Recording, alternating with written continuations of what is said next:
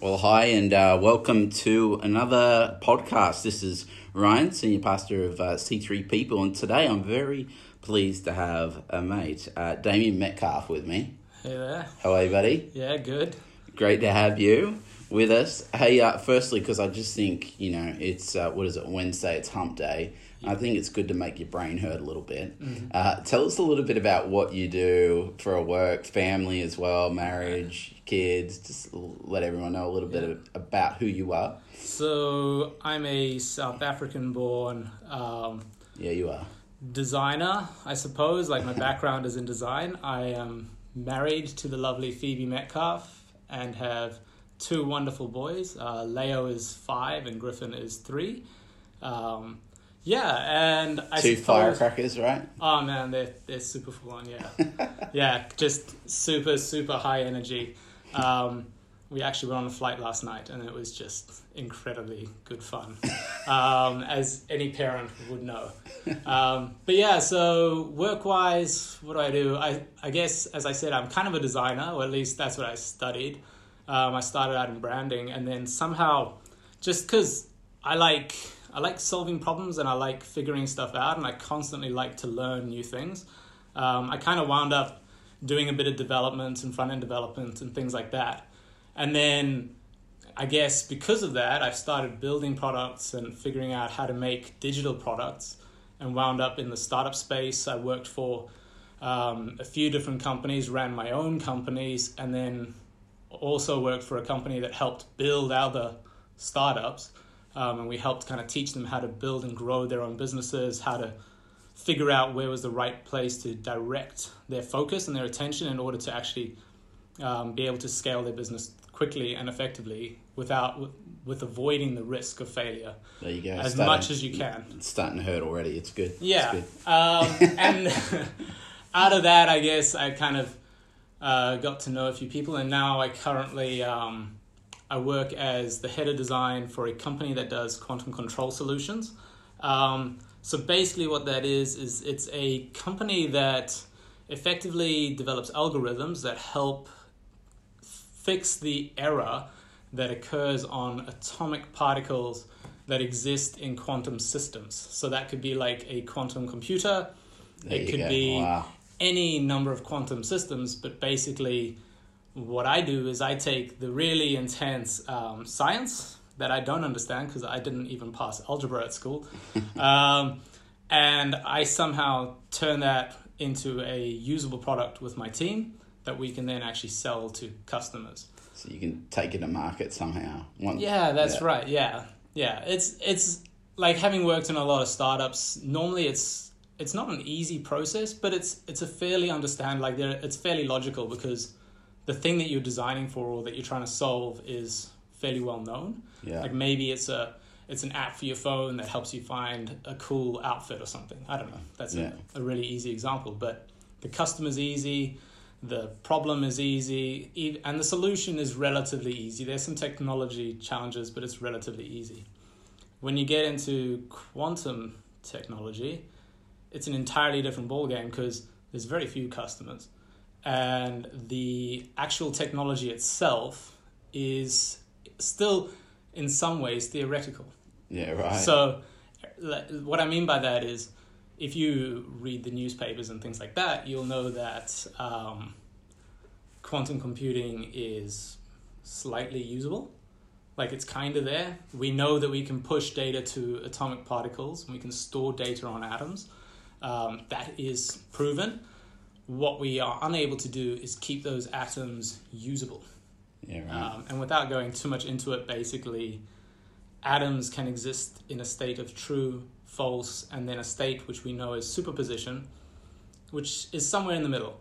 Um, and I had it described to me one day as like a multi-dimensional state that allows us to access multiple dimensions of um, possibilities at once. Um, I don't get it. I don't fully understand it. I don't think I ever will. Um, but this is what they're doing. Um, and the outcome of that is that basically we get incredibly adv- advanced um, computational power wow. that would allow us to do some pretty insane stuff in the future. It's extraordinary. Now I've got to ask: Did you, as a little boy, think I want to be part of uh, developing or taking to market this quantum No, computing solution? What What did you dream about? What did I dream What did you want to be as a what kid? did I want to be? For the time, I wanted to be a game ranger. Um, Ah, I yeah. thought that would be pretty cool. Um, and then I think I kind of flicked onto being an artist. That one seemed to stick with me for a long time. I really just wanted to paint. I love painting, um, Okay, and so I love that's where the creating stuff. from, maybe. Yeah, I, I guess like I grew up with a pencil in my hand and I just drew and painted and created and I sucked at anything mathematical or English based and I just wanted to make stuff. Um, which I guess is really a foundation, not for building products or even painting. It's just a, a foundation for curiosity, right? Yeah. I'm, ve- I'm a very curious person. I like to understand what makes something work. Yeah. I like to understand why it doesn't work. And then I like to try and make it work. Wow. Um, Now you you said game ranger. Yeah. Is that purely because now uh, tell us a little bit about your upbringing? I know just a little bit, but you Yeah. you are South African born, but you spent most of your time in Central Africa, right? Yeah, that's right. So I was born in Empangeni, uh, the beautiful Empangeni. I went back there like four years ago to rediscover my roots and show my wife where I came from. Yeah. And we parked up outside the hospital where I was born, and my wife looked at it and she was like, "This is terrible, like really, really terrible." A bit yeah. uh, like the Just- hood. Just super, yeah, just Yeah. like the hood, but on a, on a level that you wouldn't find in Australia. Where is that near? What capital So city? it's like it's by Durban. So Okay. the closest place is Durban. Usually I'll say I'm from oh, well, the, Durban. the coast and Yeah, of- that's of right. Durban is great. So Um, so you grew you, you were born there and then you went to Yeah, I moved to it- I moved to Malawi when I was six years old. My dad was managing the Carlsberg factory up there, so they moved up there as expats for I think it was six six ish six and a half ish years. wow. um, that I spent time there, and I loved it. It was, I think, like as a child, it was it was the best upbringing I could have had. Um, we had the gardeners and maids, which that's not the part I'm focusing on, Yeah. but those people, I spent a lot of time with them, and they Yeah. taught me a lot about life in the village and life in tribes and um, yeah, even stuff like I can remember my gardener teaching us how to make like proper lethal bow and arrows and spears and and how to hunt stuff and we would go out and we had a big bit of land kind of right next to one of these factories and we could go out there and we would pretend to hunt and stuff like that um, and it was it was back like Africa's changed a lot now I, I have um, I've got a lot of pride for where I think parts of Africa are going now yeah. um, but back then it was very basic. Like just outside of where we lived, it was a lot of mud huts and that sort of stuff. And a lot, a lot of the time, like if we drove up, Malawi has this big lake, and if you drive up towards the lake, um, you pass a lot of villages. But often, like European people wouldn't have been past there in maybe five years. So if you got children under five, they literally would never have seen a white person. Whoa. So we would drive up and we would have all our, like my mom would sew clothes Yeah. and we would take the clothes up to the villages. But where, as soon as we'd get out the car, like all these lovely little children would come running out and be like, hello, hello, hello, White you know, people. like You- shouting. And then they're just like, and, uh, start screaming and run back to their parents because they'd Yeah. never seen a white person before. terrified. Um, and that was like it was just a lovely way to grow up. And I, I guess my parents were not Christian, but they had a really good way of teaching us an appreciation for just for that life. you know, like- for nature and the For nature and people, like we, Malawi is one of the poorest countries in Africa, and we lived a very um, fortunate lifestyle. Like we were paid by Carlsberg to be there and had the ability to go on a holiday every year wherever we wanted and things like that. And my parents partied a lot, and they lived a very extravagant life. Yeah, really. But they always made sure that we as children appreciated exactly what we had because literally next to our house there were people that had nothing. Like I don't even know if there's a part of Australia we could imagine the amount of poverty. Wow. Like I can remember just driving down the road and you'd pass a dead body in the road and it's someone that may have been hit by a car. Mm. And no, you wouldn't stop, and you don't stop because if you got out, those people might think that you were the one that hit them. Wow. And then literally they would stone you. Back then, women in Malawi would get stoned for wearing a shirt a skirt that was too small. Were Like it was it was intense in that sense. was it was it a, a, a good upbringing then? As Ah, I loved it. Yeah. yeah, Yeah, like I can remember standing at one of the fuel stations, and there was a guy who had um, some form of mental illness or something like that, um, and I I thought it was funny because he was dancing there singing. As a child, I thought he was just having a joke and having a laugh, and I thought he was funny. And I guess in my naivety as a child, I was laughing at him, and I can remember my mom just kind of talking to me about what was actually going on and how he what what had actually happened to him and, and explaining that situation. And I guess there's an empathy that I developed because of those situations. Yeah, because every day was kind of there was some level of confrontation around um, how fortunate we were the stuff that we had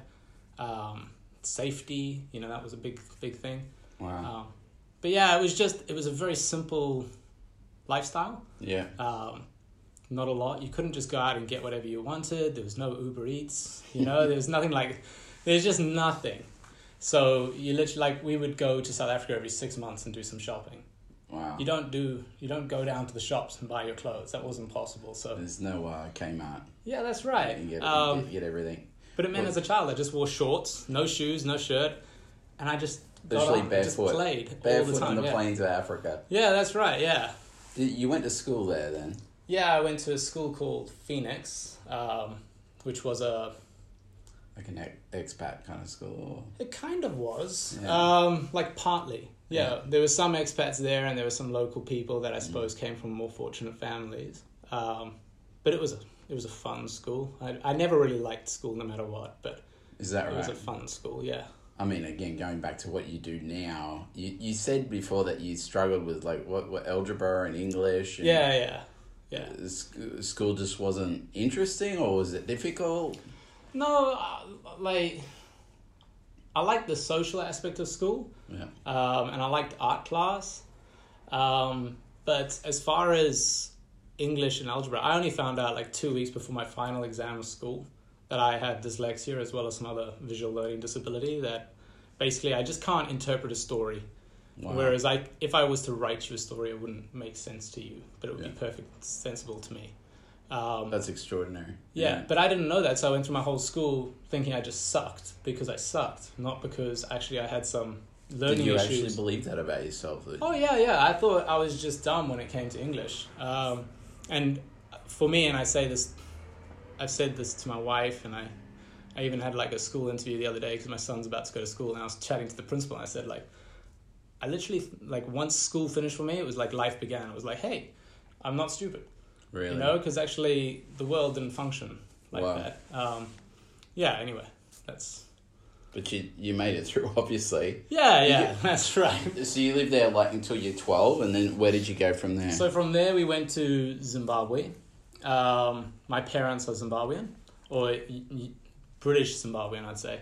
Um, their parents are from England, um, but they were born in Zimbabwe. And my dad always wanted to raise his family in Zimbabwe. It's like any Australian, you know, you want to bring your children back here, raise them where you grew up. yeah. My dad really wanted that for us. Um, it just was- so happened that What was Zimbabwe like? Much different. Uh, it's. I have very mixed emotions about Zimbabwe. Um, I'd really loved life in Malawi, and moving to Zimbabwe for me was a bit like.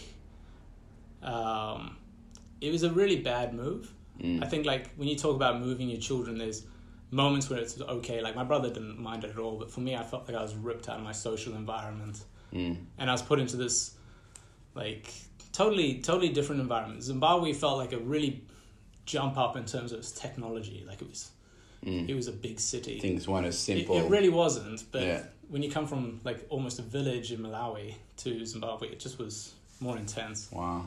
On top of that, the political environment of Zimbabwe at the time was was terrible. Yeah, because like- you would have been there in the nineties. Yeah, like kind of 99, 2000, 2001, 2002, Oh, that sort of period. So Yeah, right at the heart of.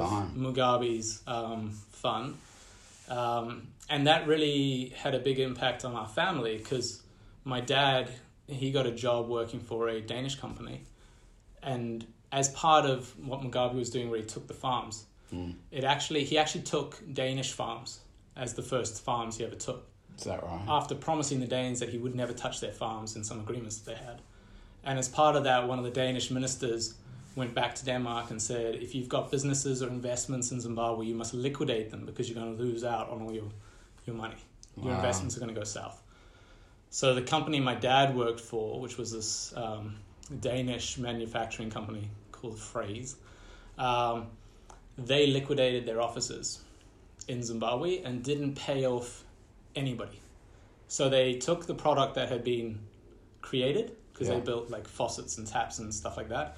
Um, they took the product, never paid for the product, and then never paid the employees out either, Oh. Um, including my father. Um, so it wasn't like he got paid and the local workers didn't. My dad didn't get paid as well.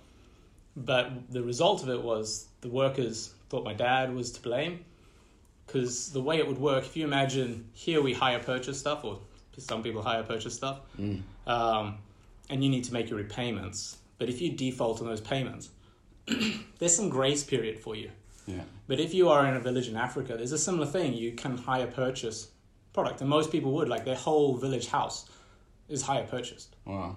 except the day that it was announced that Phrase liquidated in the papers, the collectors went to every one of their houses and took all of their stuff, Including everything, and like not ours because we we were we were very fortunate in that respect. Also, Yeah. we didn't hire purchase stuff. Uh, Uh, I'm talking more about the village people that, Oh, that had worked for this company. Um, like the, yeah, they the, literally. the the angst that that would have caused you as a family, feeling responsible for that in well, some way. it, it got heavier because, so they all went home, found their stuff was gone. yeah. They thought the person to blame was my father. Oh So they came to work the next day. Um, do you know what a knobkerrie is? no. A knobkerrie is like, it's like the root of a tree, like where the knot of the tree is. Oh yeah. And they harden it and it's used for cracking skulls. oh, okay, I have seen Uh, that. Yeah. Yeah, they they came to work with those and pangas, which are like large machetes. Um, walked into my dad's office, about forty of them, and said, "If you don't pay us right now, we're going to kill you." Oh. gosh. Um, so my dad, my dad's a he's a very calm person when stuff goes south. yeah. Yeah, he handles it incredibly well. I'd say that my dad actually shines at moments like that. It's interesting, isn't it? Um, and he ended up being able to kind of calm down a bit. He said he would call the company in Denmark. He called them up, said, "You got to pay these people. What you've done is not fair." My dad was totally on their side, um, and Denmark basically said to him, "It's not our problem, and we don't really care if these people are going to deal with you the way they're going to deal with you. You need to fix it." Wow. How did, how did you respond as a child? Were you fearful then, or Well, I was at home, and my dad got. We just got a call. My dad said, "I'm probably not going to come home today," um, and it was like, "Well, okay." Um, and that was the first time. It actually happened three times, oh, um, and on the third time, they actually presented my dad with photos of my brother, myself, my sister, and my mom, and said, "We know where they all live, where they go to school. We know their habits, and we will kill them if you do not pay us." Um, unbeknownst, like at a separate, at that same time, I didn't know that that was going on, but I'd come home from school the one day, as I did. I kind of bunked school quite a lot at the time. Um, I would just walk out. I got to the point where I knew the security guards really well. Um, and I we lived quite close. I was walking home, and we lived in a gated community which had security guards. Yeah. Um, it's oddly the same community that Mugabe lived. Mugabe's kind of people lived in. Um, and we went, so I went through the security gate, and as I went through the security gate where the guards were, there was a guy standing there, and he was holding a knife, kind of picking his teeth with the knife. And he came up to me, waving the knife at me, telling me about how he was going to kill me and gut me, and then how he was going to rape my little sister. Um, and all the while, the people that were meant to be protecting us, the security guards, were laughing at me. And I was like 14. And I remember just this like, I didn't understand where this had come from, why this guy was there, what was going on. I just knew I needed to get out of there because Yeah. he was totally serious. It wasn't like it was a joke. He was being completely serious. Yeah. I'd had knives pulled on me before at other times. Um, Yeah. That's just life in Africa. Yeah. But this time it was it was pretty intense. Um, and then e- like a few round about the same period, I had a someone throw their arm through my house window with a knife and it like slashing around in front of my face while I was on the couch. Literally like I was here, the knife Yeah. Yeah. Yeah. just trying to get me, but unable because of the security bars. Um, How, how did Um, you manage all this as a young kid then? Were you because that can instill fear. I mean, did you did you know God at this point? Was No, well, so I mean, God comes into it in a in a slightly different way. Um, to talk to the fear part, I don't think it produced fear yeah.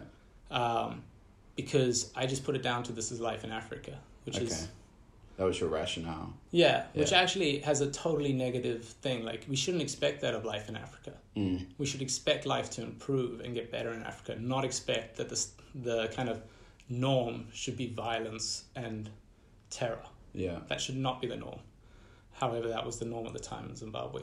Um, my dad ended up being able to escape, um, and on his way home, he the guy who was actually liquidating the company was abducted, taken to ZANU PF that day, and tortured for the whole weekend. And at the end of that, they extracted two hundred and forty thousand dollars from him. And if it wasn't for the fact that my dad got the call early to and and managed to convince the people to let him go, um, that would have been him. So My goodness. that was that's ultimately what led us to leave Zimbabwe. So when, it's not a great time in my life. I don't have great memories of Zimbabwe. Yeah. Um, but where does God fit into it? So I guess like coming back to Malawi, no, back further. When I was a child, I like I must have been about five. My parents thought we need to teach our children about religion. Mm. And they did. They taught us like the most religious version that you could probably teach us. And they did that by like in goodwill. My parents weren't Christians, right? They just thought they needed to give us some kind of chance at deciding. And five was the way. I don't I don't quite know what happened there. Maybe they were trying to sort some stuff stuff out. Yeah. But I remember going to this really intense Anglican service where this dude in a coat and a big white beard was standing up the front of the church and he went, Almighty Lord. And my brother and I just looked at each other and at five, and he would have been seven and a half, we just went, This is such a joke. Yeah.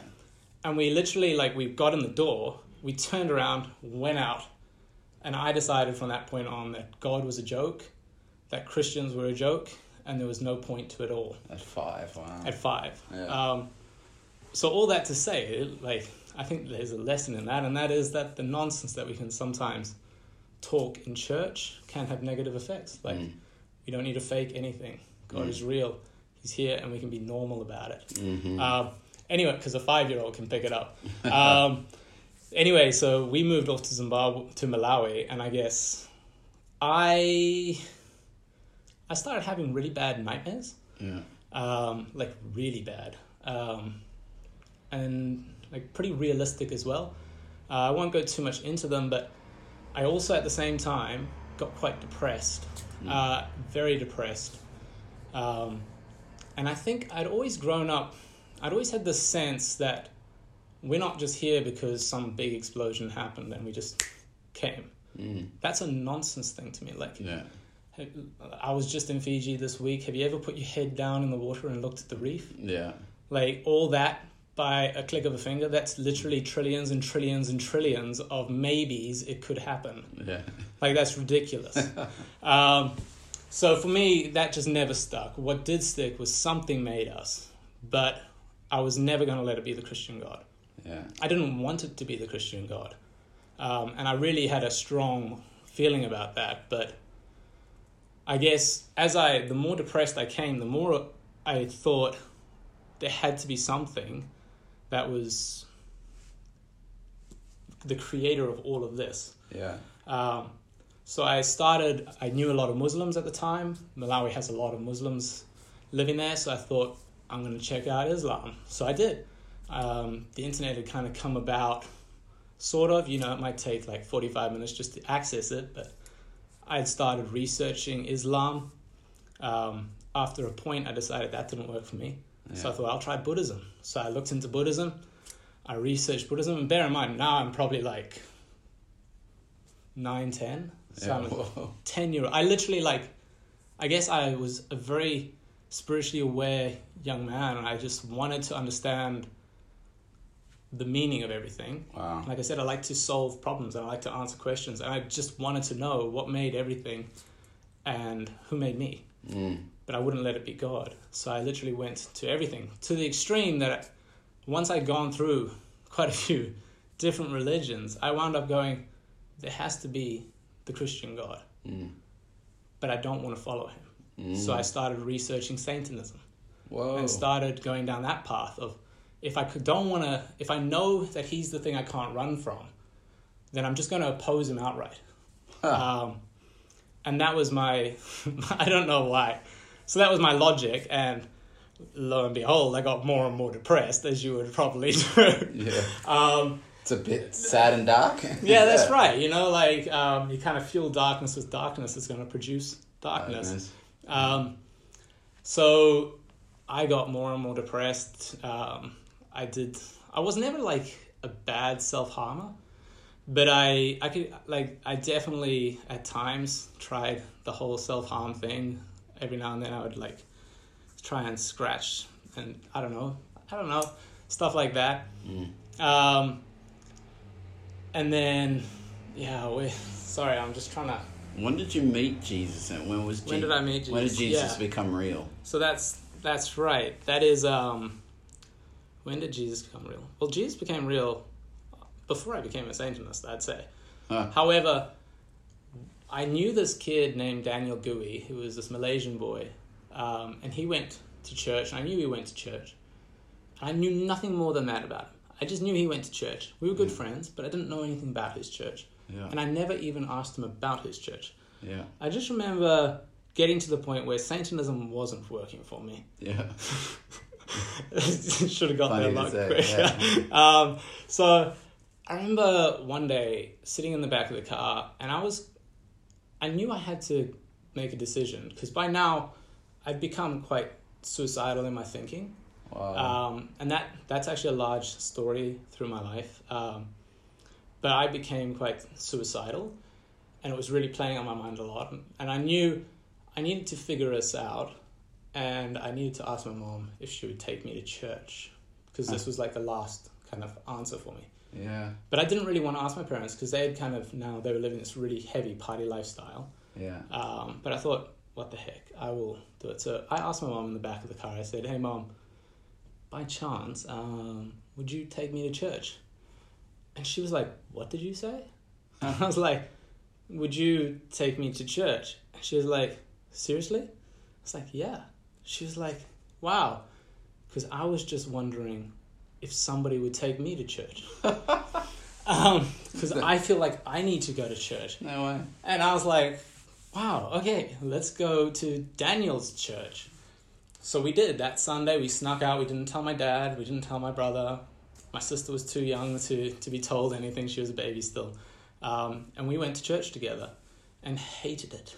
Really. We hated it. Yeah, it was so bad. It was it was bad. It wasn't the party But- vibes.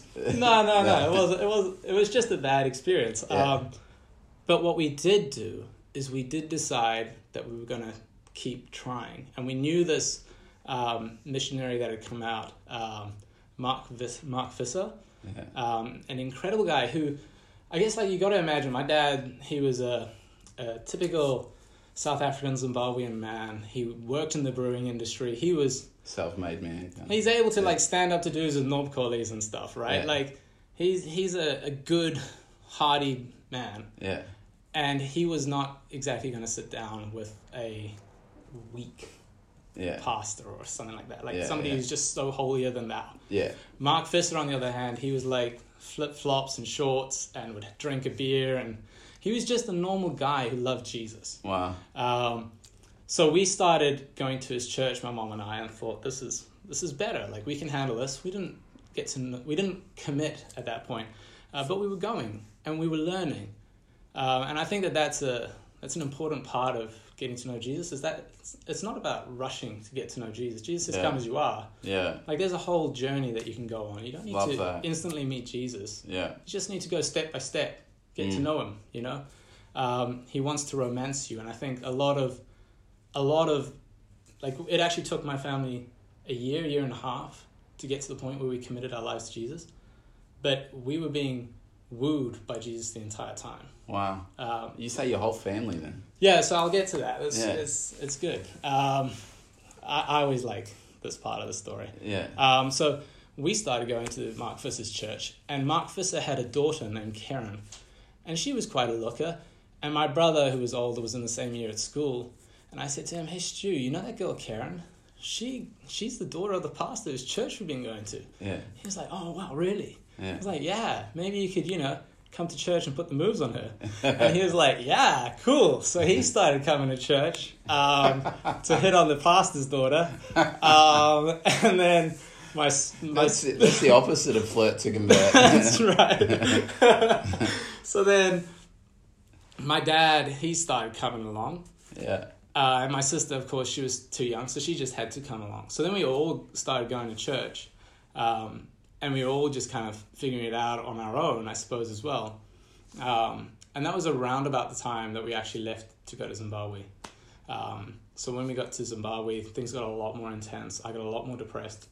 I would say finding Jesus did not cure my depression. Yeah. That came after. That's part of the like, come as you are, Yeah. and you will be changed as you become more the transformation. Right. Um, as you step into God more and more, you become more like Christ. Not Yeah. saying that I became more like Christ, Yeah. but you know, like more and more He rubs off on you. that is the journey, right? That's right. Yeah. Um, so And I love that. That was Jesus. He was the friend of sinners. That's right. That's exactly Broken right. people that didn't have it together. Yeah. Yeah. Um, so we then went to Zimbabwe, um, and through a series of events, my brother and I started going to this camp that was out in Zambia. So one weekend we were out at Zambia, and we were literally like sliding down thirty meter slides and just having a great time. But they also had this Christian component to the to the camp. Um, and the one Sunday they did the whole, "Do you want to give your life to Jesus?" And by now we've been going to church like a year and a half or something. So we'd heard it a few times. It wasn't like we were in any rush to raise our hand and say, yes, us. But we sat there that Sunday, and I guess, I don't know, like, it wasn't a particularly good altar call message. But my brother and I, we just looked at each other and said, right, It's time. what do you think? Yeah. Do you think we should commit to this? Do you think it's legit? Or mm. do you think we should take a pass? And Yeah. then we had this discussion, like, we're sitting front row because we didn't realize it was an altar call. Um, and we just had this discussion, the two of us, and we said, no, rationally, we want to give it a go. So we did, we committed right there. And I suppose, like, for me, it was a commitment of, like, for, for both of us, actually, that commitment was literally like, we've had enough time to get to know Jesus. Yeah. Do we like him? Yeah, and if so, let's just commit. And that was it. It was never like, kind of maybe. It was just, we're done. Right. Um, unbeknownst to us, that same Sunday, my mom had been sitting in church. My parents had been having a really rough time in their marriage for the past few years, and they had decided they were going to get a divorce. Um, and my mom sat in church, and she said to God, "If you save my marriage, I will commit my whole life to you." oh. And my mom's not the kind of person who wants to go up front of church. In fact, she will never do it. She could have a broken leg, and she will not go up for healing Yeah. right? Um, not because she doesn't believe God can't heal her leg, she just doesn't like going up front. Yeah. The, the exposure part of it. That's yeah. right. Yeah. But God said, come on, come up. Yeah. So she did. She went up front, gave her life to God. She went home. And that night, my parents, for the first time in years, were able to talk about aspects of their marriage that they'd never been able to talk about. Gosh. Literally wow. unpacked the issues that were existing. Wow. um, and woke up not with a totally brand new relationship, but they woke up with a brand new road for their relationship. Wow. The road to recovery was paved for them, um, and they walked into a new marriage. Um, not only that, but my dad became a Christian. We got home that Sunday, the, I think the Monday morning, and we were like, "Guess what? We became Christians." And they were like, "Guess what? So did we." And we were like, "Oh wow, cool! Claire, you're a Christian." That's that's Um, amazing. Yeah, so Oh, a whole household literally saved. yeah, that's right, and Yeah. not not just that, but the whole marriage that actually encapsulates Oh, that that's household was saved as well. Um, I saw him just the other week sitting in church. yeah, that's right. That's exactly right. It's incredible. Um, What would Yeah. you say? Get fast forwarding a couple of years, then I know you ended up in New Zealand, your whole family, and you ended up being like a youth uh, leader, and Mhm. that's where you met Phoebe. Hey, yeah. yeah. And uh, how has God shaped your life in, in the way of understanding your purpose and significance? You obviously said you Yeah. you struggled with depression, Yeah. so you've Oh, okay. obviously arrived somewhere now where you said before you you understand. So I'll I'll talk to that. Like, Yeah. I did say I'd struggled with depression, and suicide has been a theme of my life. Mm. When I was seventeen, so when I was, this is this is really intense, um, and a lot of people will probably struggle with this. Uh, when I was sixteen, I'd been dating a girl for three years who was a Wiccan. Mm. Um, so I was a Christian dating a girl who was a Wiccan. Don't do that. Yeah, Uh, if you're out there, don't do that. yeah, Um, anyway, I did. And I had had my youth pastor come up to me and say, You shouldn't do this. A lot of people had said to me, um, Probably not a great idea, but they never outright said, Don't. yeah, And every time I kind of pushed back and said, No, it's fine. You know, I'm going to convert her. She's going to come to know God. okay. You Um, were on the floor convert. Yeah, That's right, yeah. Yeah. That's, that's exactly right. Um, so one night I was lying in my bed and sleeping, yeah, and all of a sudden, there was this voice that came into my room and it said, Break up with her, or else I will spit you out of my mouth and you will never return to me. uh, Audible, deep, powerful, hit me straight in my like in my core. yeah, And I knew it was God speaking to me. It was God telling me that where I was getting to was not leading her to Christ, wow. but it was pulling me away from Christ. And I needed to make a decision. Do I commit everything I have to God or do I walk away? And that's what he was really saying. He wasn't saying that I'm going to get rid of you, yeah, but it's just that path leads to death. And but that- you will if you head down this road, you're Yeah. never coming back to me. yeah, And that to me was so devastating. Yeah. The idea of that that I woke up the next morning, I went and I broke up with her. wow. Um, but fast forward two years later, I'm sitting in a room with this lady. She's a Christian counselor in Christchurch, an incredible woman. And we're just talking about life because I'd had a lot of, I just got to quite a dark space again. yeah, Um, and she said to me, she said, This may sound strange, but have you ever had any involvement with a Wiccan? And I said, What do you mean? Because we'd not spoken about this relationship. Yeah. And she said, Because I see a green band tied around your neck. And I said, What? I feel fine. yeah, She said, No, there is a Wiccan band tied around your neck, oh, wow, and it's bound you to her. And that's why you can't move on right now wow. you're not having any breakthrough with God, and I need to break that off you. And she literally just looked at me. There was no weirdness. This is how beautiful Jesus is. Yeah, It doesn't need to be weird. Spirits flee when God is around, right? tell it to go. Yeah, she yeah. just said, Get off. I cast you out, and I cast you into the lake of fire. Wow. You will not return. And that was it. And I sat there on the chair. And I was like, Oh, that was great. No tingles. This Yeah. is, you know, arguably quite boring. Yeah, Um, and we talked some more, and that was the end of it. But then after the session finished, I walked out, got into my car, music blaring. I just felt this tiny little voice in the back of my head say, "Turn the music down." And I'd I'd spent quite a bit of time listening to, for the voice of God, and I was quite. I I, I really want to hear the voice of God. So when I hear that little thing, I don't care if it's nonsense. I'm going to you test it. in. Yeah. I'm going to see if it is. yeah, So I turned the radio down, and as soon as it hit, nothing. yeah, The presence of God just fell in the car in a way I've never felt the Spirit of God ever fall before, Wow. or even to this day. Yeah. My whole car got thick and heavy, Yeah. and I just started to weep. And I, I'm not a crier, I don't really cry. yeah. Um, but this was like snot everywhere cry. It was like the deepest cry I've ever done. yeah, And God just said, started downloading to me who He saw me as, the man that He created, God. not the man that I was then, Yeah, but the man that He made me to be and wanted me to be.